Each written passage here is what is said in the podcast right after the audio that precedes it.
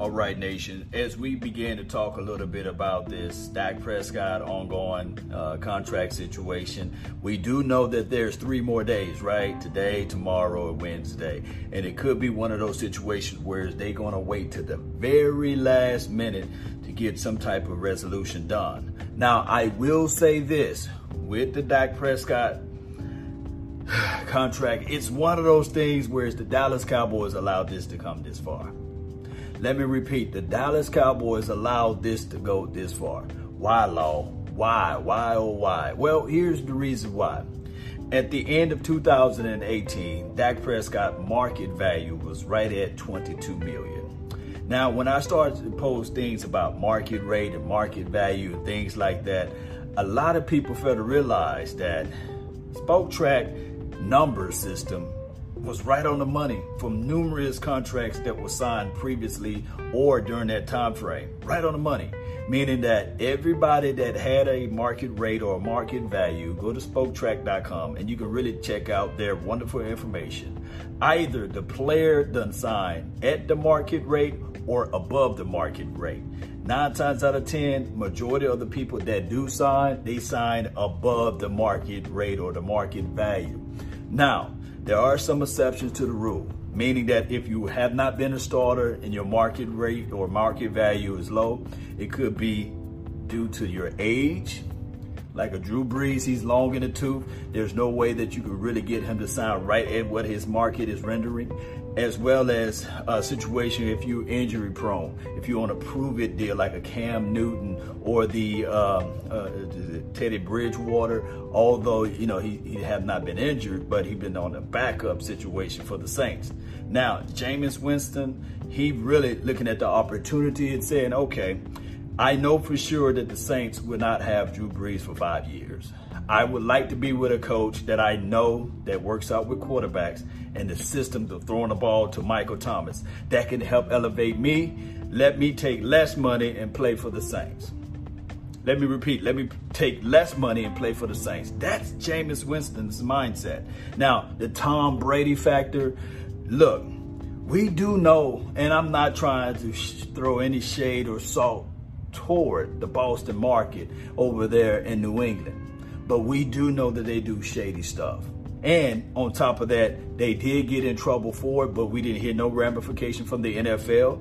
We knew for sure that they did something, whereas Tom Brady had his merchandise or merch, however you want to call it, sold at the stadium independently, which is an illegal situation for to have TB12 jerseys or TB12 merchants memorabilia, whatever it may be on the grounds or within the confines of the uh, workout facilities and things like that as relates to independent stuff because that's how you can pay the player under the table. Trust me, 30 years from now, maybe 10 years from now, maybe 15 years, who knows? There may be a ESPN 30 for 30 piece. What if I told you Tom Brady was getting paid under the table? It could be. I, it would not surprise me at all. Now, going back towards Dak Prescott and the other players that's pretty much in the same win, window of time or in the same wheel or what have you. Look, contracts are meant to be brutal. Contracts are meant to be long. Contracts are meant to be exhausting. But here's the thing, it don't have to be that way.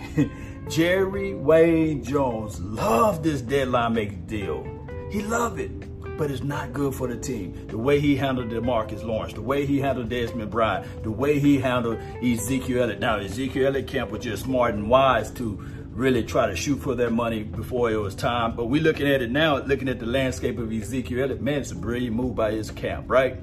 Brilliant move. But I will say this with Dak Prescott, the contract, and everything else, all we got to do is wait till the 15th because there's conflicting reports. There's some people saying that, hey, his camp is not optimistic. There's some people saying that, hey, the deal is already done. Dak Prescott already got the cap on, and, you know, he got the, the, the, the Cowboys hat on and beyond. There's something that's done. There's something that's done, we don't know. But the Pat Mahomes situation, it threw a crazy, crazy uh, hook to a lot of quarterbacks. Why is that? Because we are in a copycat league. A lot of times, agents fight amongst themselves to get the better deal. And they say, man, how are you able to get this deal? And the NFL owners are looking at it like, yeah, hmm, this deal was done in this factor. There's so many ways to look at it. And I'm talking about the, the, the guaranteed money being dispersed within mechanisms if you make the roster and these sorts of things. It's a franchise, unbelievable, grand canning type of size of what Pat Mahomes did. Now, like I said in my previous videos, you do not franchise tag your quarterback. Let me repeat, you do not franchise tag your quarterback unless they're injury prone, unless you got something like that you to fight through, or you trying to franchise tag them just for a little bit, and then you go back in and you renegotiate the contract. But when you quarterback and you play on a franchise tag, it just sets the wrong example or it sets the wrong vibe. It's kind of like, like I said before, payday loan. And if you're curious about what payday loans are all about, they're like loan sharks. They're like loan sharks, man. Uh, you pay a high premium for it. it. It goes straight up against the cap. And on top of that, if you think I'm crazy about it, good organizations, or I'm sorry, great organizations do not franchise tag their quarterback. Why, Law? Why do they, why they don't do it? Why they don't do it? Well, here's why. You don't go to great communities or prominent communities and find cash advance payday loan locations. You don't. Those are ways of small thinking that you're going to put a little bit money here and you're going to pay all of those interests up front. And on top of that, you don't have wiggle room. Like I said, in the poverty communities, in the poor communities, you'll see payday loans everywhere because there's some people that need that money for a quick fix and not looking at the bigger picture. But a wise, strong, prominent community, they sully and denigrate. They do not allow those businesses to be there because they know that that type of market is not a wholesome market for that particular area. And just like when I talk about this stuff as relates to this team, the franchise tag should never go to the quarterback who is, uh, I would say, the main leader of the team. Look, if the Cowboys are wise, if they're smart, if they know anything else from here, they would go ahead and give Dak Prescott a long-term contract. And on top of that, they would take that money because you can prorate those dollars and go out there and get more weapons.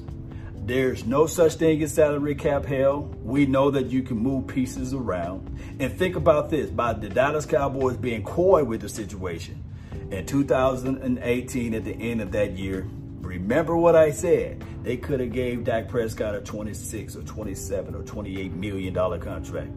And his camp would have looked at it and said, you know what, based upon our average collective stats or what have you, and our time and age of the quarterback, man, this is a good deal for my agent or for my client or for Dak Prescott.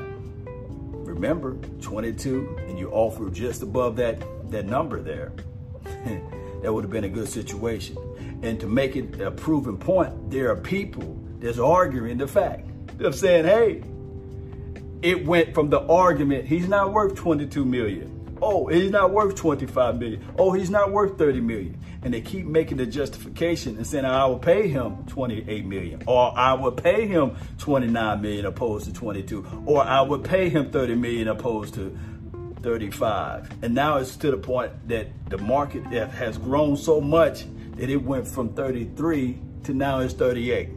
And guess what? Like I said previously, the previous quarterbacks that signed, that's the starting quarterback, always sign above their market value. that's the craziest thing of it all. So now if, if his market value is at 38, you probably be looking right at a 40 to 42 million dollar contract.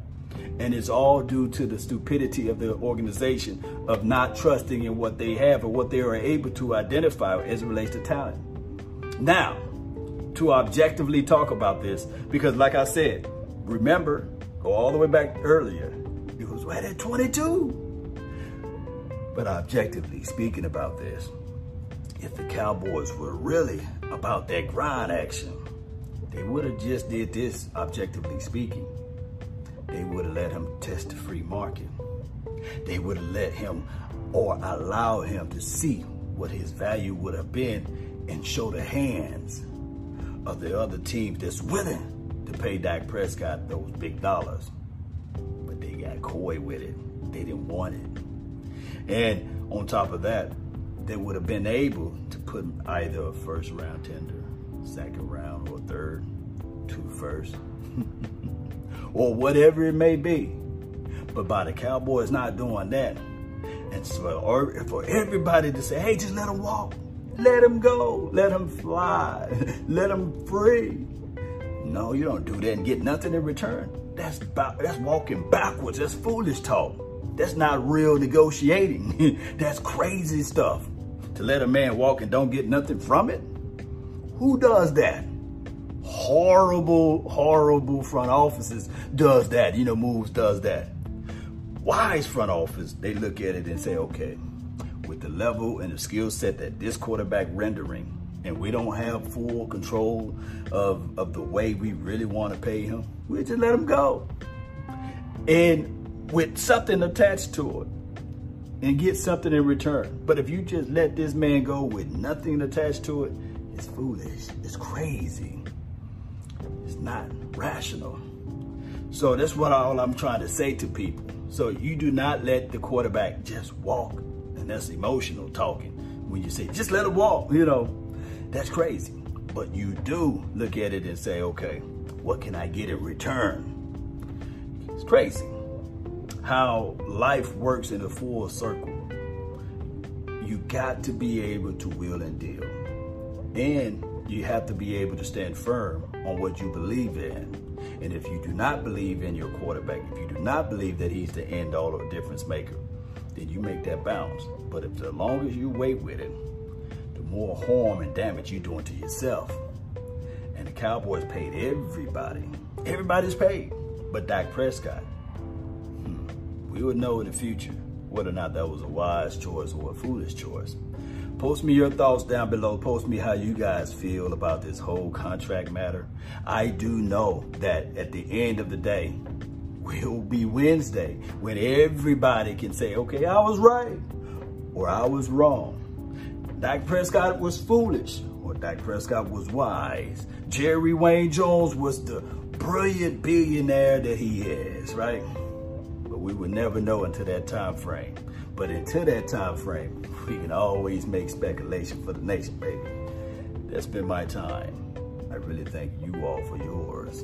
Don't forget to hit that like button, share this content. Let a friend, neighbor, foe know where to go when they want to tune in to Cowboy Sports Talk and Beyond. And remember, you're listening to nothing but the best. Let's go. Out. Peace.